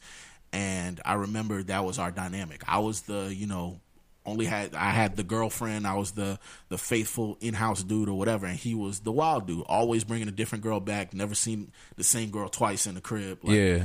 you know, he was that guy. Yeah. Now I remember after, you know, her and I went through the split and for a while I was at home all the time and he would always try to get me to go out with the boys or whatever. He tried to cheer me up, try to whatever. Yeah. And he I always looked up to him. He was somebody that honestly I will say like um, you know that that's something hard for a guy to admit to another man. Yeah. But he was somebody who I I I did admire in that sense of like if I had to pick like an older brother figure for that period of time, that's who that was. Respect. And I remember there was a night where I feel like he got fed up with just seeing me hurt. Mm-hmm. So this guy, you know, he's on his way to drop a girl off after you know they do what they do. Yeah. And he told me he was like, "Yo, um, after I drop this girl off, I'm about to grab something to eat. You mind ride with me? I don't feel like going by myself." I was like, "Yeah, sure, I got you."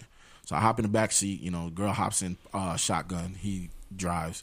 He uh, drops the girl off. He peels off, and then he makes a U turn. So it looks like he's leaving, but he actually doesn't. He makes a U turn. He cuts the lights off, and he pulls up real slow. And I'm like, "What's The going?" fuck? So I'm like, "What's going on?" And um, he's like, "Hop in uh, shotgun." So I, Mm-hmm. you know, get out the car. I hop in shotgun. I sit down. He points at the girl as she's walking up the driveway. He's like, "Watch her. She's not going to use a key." And I'm like, "Okay, what does that mean?" And he's like, "Just watch." So she walks up the driveway. She knocks on the door. I'm like, "How do you know she wasn't going to use the key?" He was like, "They never do. Chill. Just keep watching." And then I see a guy open the door and he hugs her for like a moment. They do the you know that that that hug, that rocking back and forth swinging. embrace. Yeah, yeah, yeah. And then they kiss, and then she goes inside the house. Breath stinking still. So he looks at me, and I got this disgusted look on my face. And Vic is like, "Look, man, I understand what you went through because I've seen a lot of guys be that guy." And he was like, "In life, maybe somebody never told you this before, but I'm gonna be real with you. You either gonna be me or you gonna be him." I, he's like, "There's a wall in life." You either stand to the left of the wall or you stand to the right. You're either going to be me or you're going to be him. I know what position I play. I drop her off at the end of the night and I know exactly where she's going to be and exactly what she's doing. Because I made a I make a conscious decision to live on this side. Mm, that's some cold advice. He looked me dead in the face and he was like, "What you going to do?" And that literally that conversation coupled with the the the the past experience from before that Yeah. transformed me as a as a dude. Yeah. literally like the next week um i started going out with vic and his boys mm-hmm. i remember like you know that was when i started drinking. That was when i started partying. That was when i got my ears pierced. That was when i like a lot of things came at that moment. Gotcha. like i and i cultivated this different persona. This that was when it became i wasn't investing myself into these situations. I was becoming a person who waited for the other person to invest first. I was playing the game. Mm-hmm. I can see why. but yeah um all in all you know i understand where this this this you know that dude came from. And uh shouts out to uh my homeboy rick for sending us that uh that screenshot because that shit resonates man. Like people in that position you know people who are placed in that position whether they be men or women because there's a, especially women that's a common thing that they go through. Of course this is a Certainly. podcast with two men so we're speaking from the Right, right, right. but um, just people in general when they deal with things of that nature or when they when they live through things of that nature there is a transformative aspect to it um, that is possible. Like it could be a catalyst to something a lot different. So you know i understand everybody's gonna get their laughs off like i said i knew like when i told the story that you was gonna bust out laughing because the shit is funny Yeah. like it is what it is like like the shit is funny but let's also remember that you know It's funny for a different reason though for me. Not to cut you off, but I'm saying it's it's only funny because that's wild that anybody, man or woman, go through a great length to um, you know, keep somebody around to keep somebody around when they got something else going on. Yeah. And which which is crazy enough, people don't understand. Truth will set you free. Some some guys or girls are gonna be like, All right, cool, I'm with it or whatever for now, but when I want my full commitment, I need that or my time is my time and that's that. Or I'm not with it and and go on about your business and I'm not with that. You and that's real. saying? No, that's real. Um, I think the the responsible thing to do in all these situations, because at the end of the day, you can't control who you fall for. Right. You can't control who you love, but what you can control is your actions and giving. you have to give people a choice on what they're participating in. Taking away their choice is rape. Yeah, that's holding somebody against their their will. Yeah, you know that's saying? not only holding somebody against their will, that's taking away their ability to consent. Like you are, you, you are in a way taking away their ability to make a choice for their own life on what they choose to participate in, and that's that's fundamentally wrong. But um, I I, I think that's about uh that's about where we're gonna put a pin in it yeah. for this uh for this episode. Um, before we go out, you know, was there anything else that you wanted to uh, gloss over? Anything that stood out for the week? Any news? Any clips? Any anything? Hmm, interesting. Uh, well, for one, it's NBA All Star Weekend. I'm excited. You know, very soon. You know, what I'm saying, gonna be tuning into that. Um, You know, when you say NBA All Star Weekend, the first thing I thought of is there's gonna be a lot of people that wake up and realize that they uh, identify with that tweet. But we just, I'm gonna leave that. Alone. I was definitely gonna say it kind of definitely coincides. There's people in ATL right now that you know they telling people that they on a church retreat. Yo, I saw. I was seeing people. You know, what's funny? I was seeing people on my timeline. Oh, my like, God. realize that their significant other lied about their location or lied about where they was going to be or what they were doing. Yeah. Like it is is really Yeah, nasty out there. Shouts out to you know all of the people who are going to be single after All Star Weekend. Yeah, man, nasty work. Um, other than that, man, you know, I'm gonna tune into Coming to America. I'm hearing some talk about how that sequel was botched. Seen a lot of stuff on social media just about how bad it was. I looked at the very first few minutes of it, and I just was like, "Let me let me take my time to digest it the right way." And you know me, I like to watch things after everybody watch them anyway. That's just me. Yeah, um with movies like that there's a danger. I feel like whenever you put any type of uh remake or any type of like late sequel and things of that nature, um we have to remember the the context and the feel of something. One thing that I asked myself when I heard about the the sequel of Coming to America, the first thing I thought of is Yeah. if the original came out today. If the original like we have no memory of it and Yeah. it came out today, would people love it? No. I I honestly don't believe that they would. You know what? Like Times if, are different. If Pootie Tang came out today, Pootie Tang funny as hell to me, dog. I'm sorry, bro. we. But here's the thing: It's stupid, but it's funny. Stu- I like stupid funny.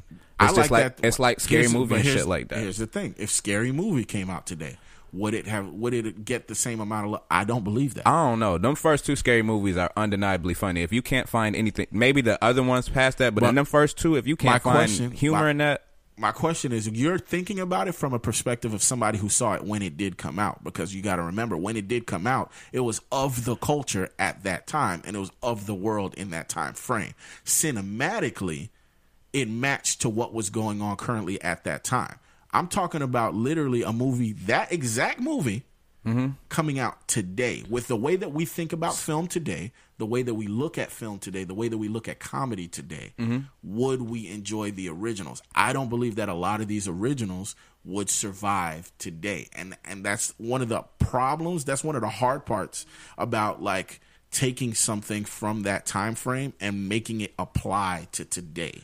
I think that mm, like I got a I got a random take. I, I sorry, but it just sparked my memory, so I don't want to lose it. I'm so sorry. I know you'll remember what you're about to say. But what if Coming to America, this sequel, kind of used what Scary Movie did for Scream, like like kind of spoofing it? I think that could be hilarious. It's possible, but I here's the that- thing: yeah. that's if people give it that ability. Because let's talk about it. A movie that you and I both like, but critically it bombed, and it bombed within the general consensus of people. Um, Superfly, Superfly. A lot of people hated that movie. That was a very hated movie.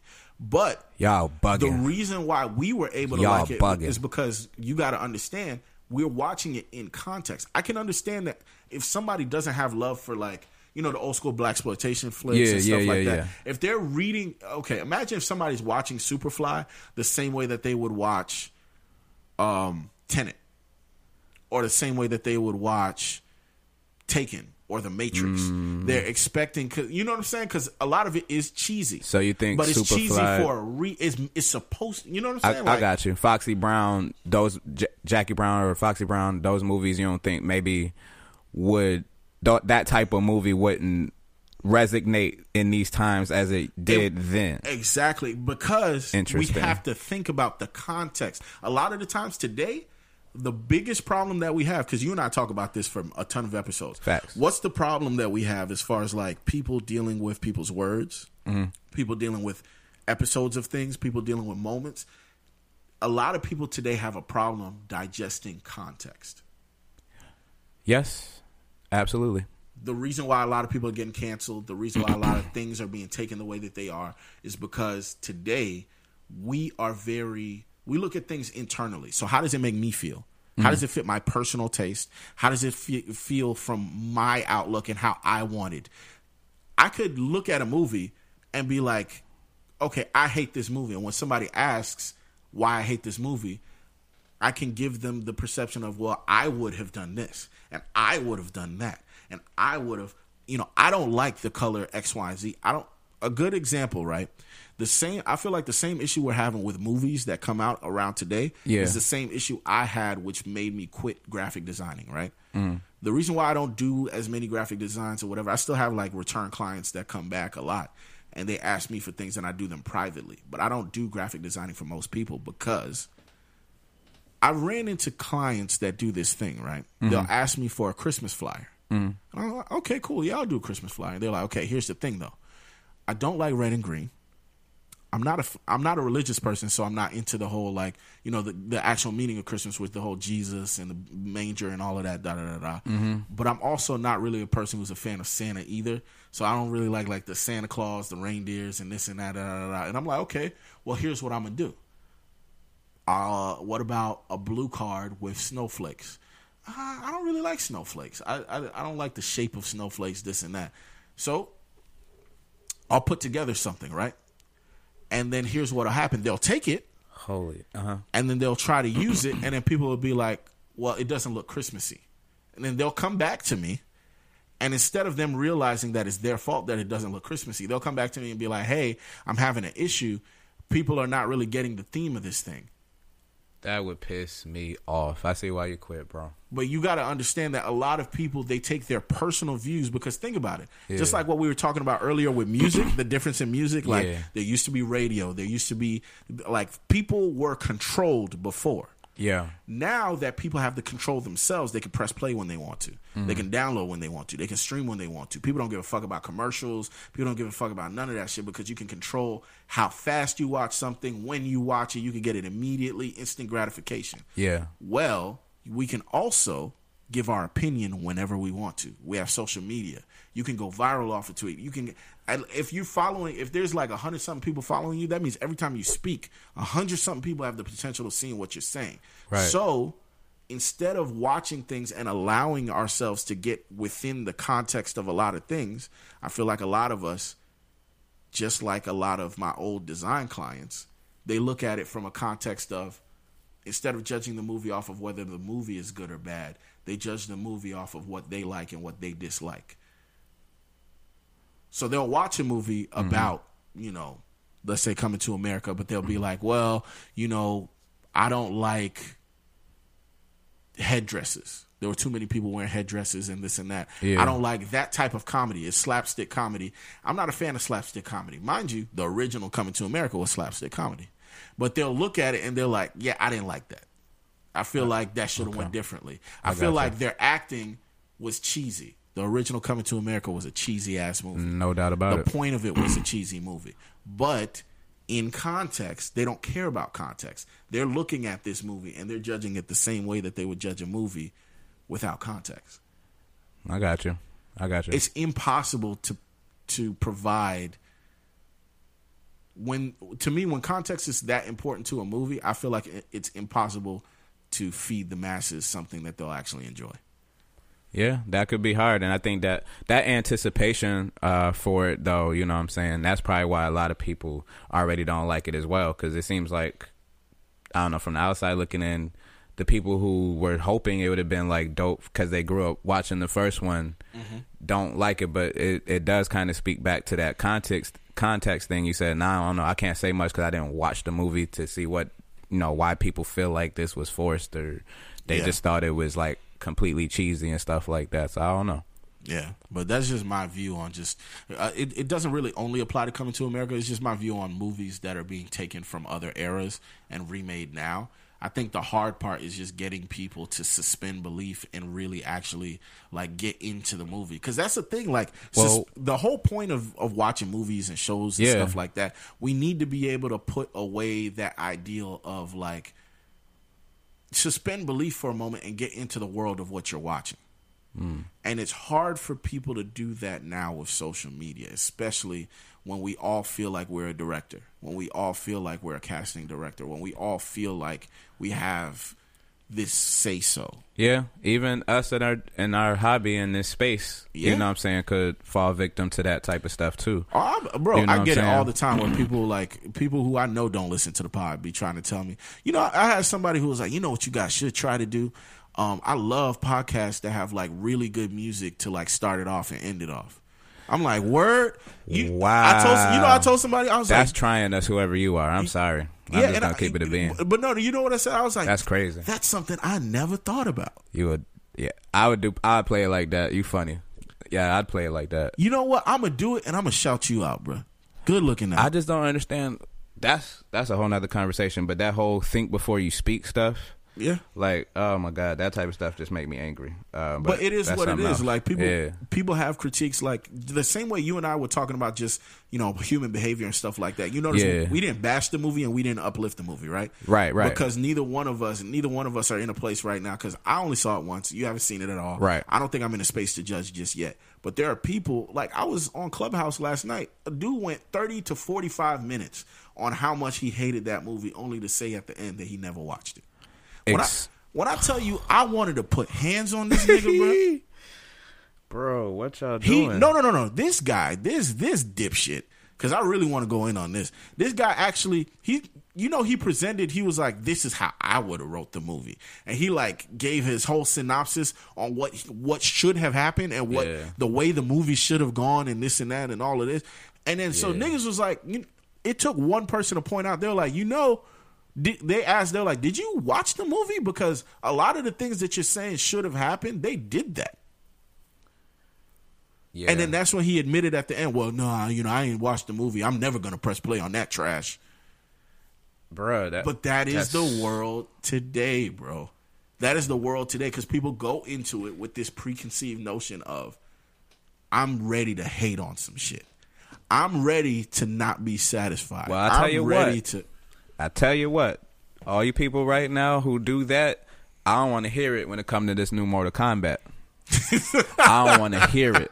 And yeah, nah, that I'm- thing looks good. And yeah, I'm I'm passionate not, I'm not about gonna it. lie, that movie looks really good, bro. I'm ex- I'm excited because I you know I enjoyed the first one and to be honest the first one was uh it was a good movie but you know the uh uh times were different so The the graphics qua- the, gra- the that, yeah. quality of the graphics weren't there but if if you grew up playing uh Mortal Kombat man then you appreciate the the first movie and I'm very excited for this next one but for that stuff you saying right there I, I can't I can't take that. That's why I don't, I don't really be tuning into what people be having to say in that type of stuff because it's shit like that.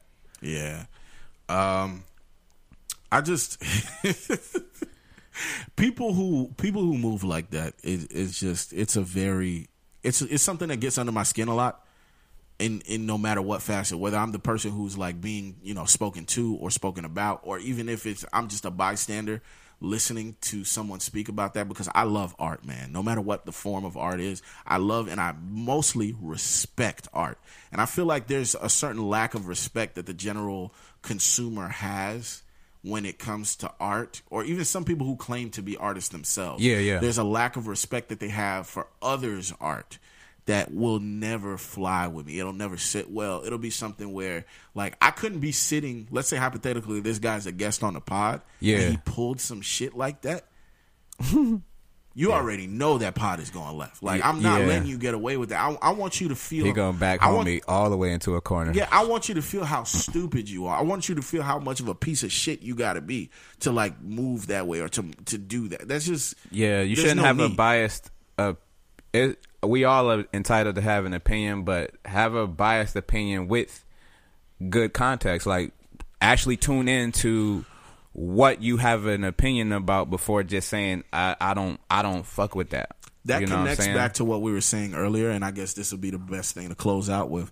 That connects to spreading negativity for no fucking reason. Some people, that is their thing. They don't need to be spurred. They don't need to be prodded. They don't need to be inspired. That is just what they are here for. They are here to say some negative shit, and that's just what they want to do. Those are the people who I just want you to stay a hell, stay the hell away from me. And if you're a first time listener, I hope you're a last time listener as well. Yeah, don't don't rock with us. We ain't we ain't with that. But for those of you who, you know, have been rocking with us or those of you who are first time listeners who don't fall into that category, you know, we love you. We uh we thank you. We Thank are, you. We are honored uh to spend this time kicking it with you. Hopefully uh we feel like the two homeboys that you have always wanted to kick it with. That's pretty much uh the vibes that we're trying to curate here today. Um, Absolutely. If y'all got and random, random. Before we do close out, if y'all got musical suggestions, because we, you know, we do be all over the place, and then we go into our nostalgic bags because of you know what we into. But um, if y'all got musical things y'all want to hear or stuff like that, hey, we we open to it. I don't know. Yeah, yeah, it, yeah. it Well- may it may or may not make the podcast, but we open to it. If y'all want to hear, maybe us put in some music in there. I don't know. Yeah, whether whether you're an artist yourself or um, this is just a song that you like Yeah, or whatever yeah. you want to hear us open up or close to it, or even like a you know a little interlude in the middle or whatever. Yeah, yeah, we're, we're yeah. always open to that. So if you do want to suggest that, same information, you know, Twitter, Instagram at Reggie Daes. That's at R E G G I E D A E S. Um, we're just gonna go ahead and close it here, man. This has been yet another episode of the Reggie Daes Radio Show. I go by the name of Reggie Daes, and today I've I've been joined by my right hand damn man. Shame the dream. Thank you guys for listening. Later days.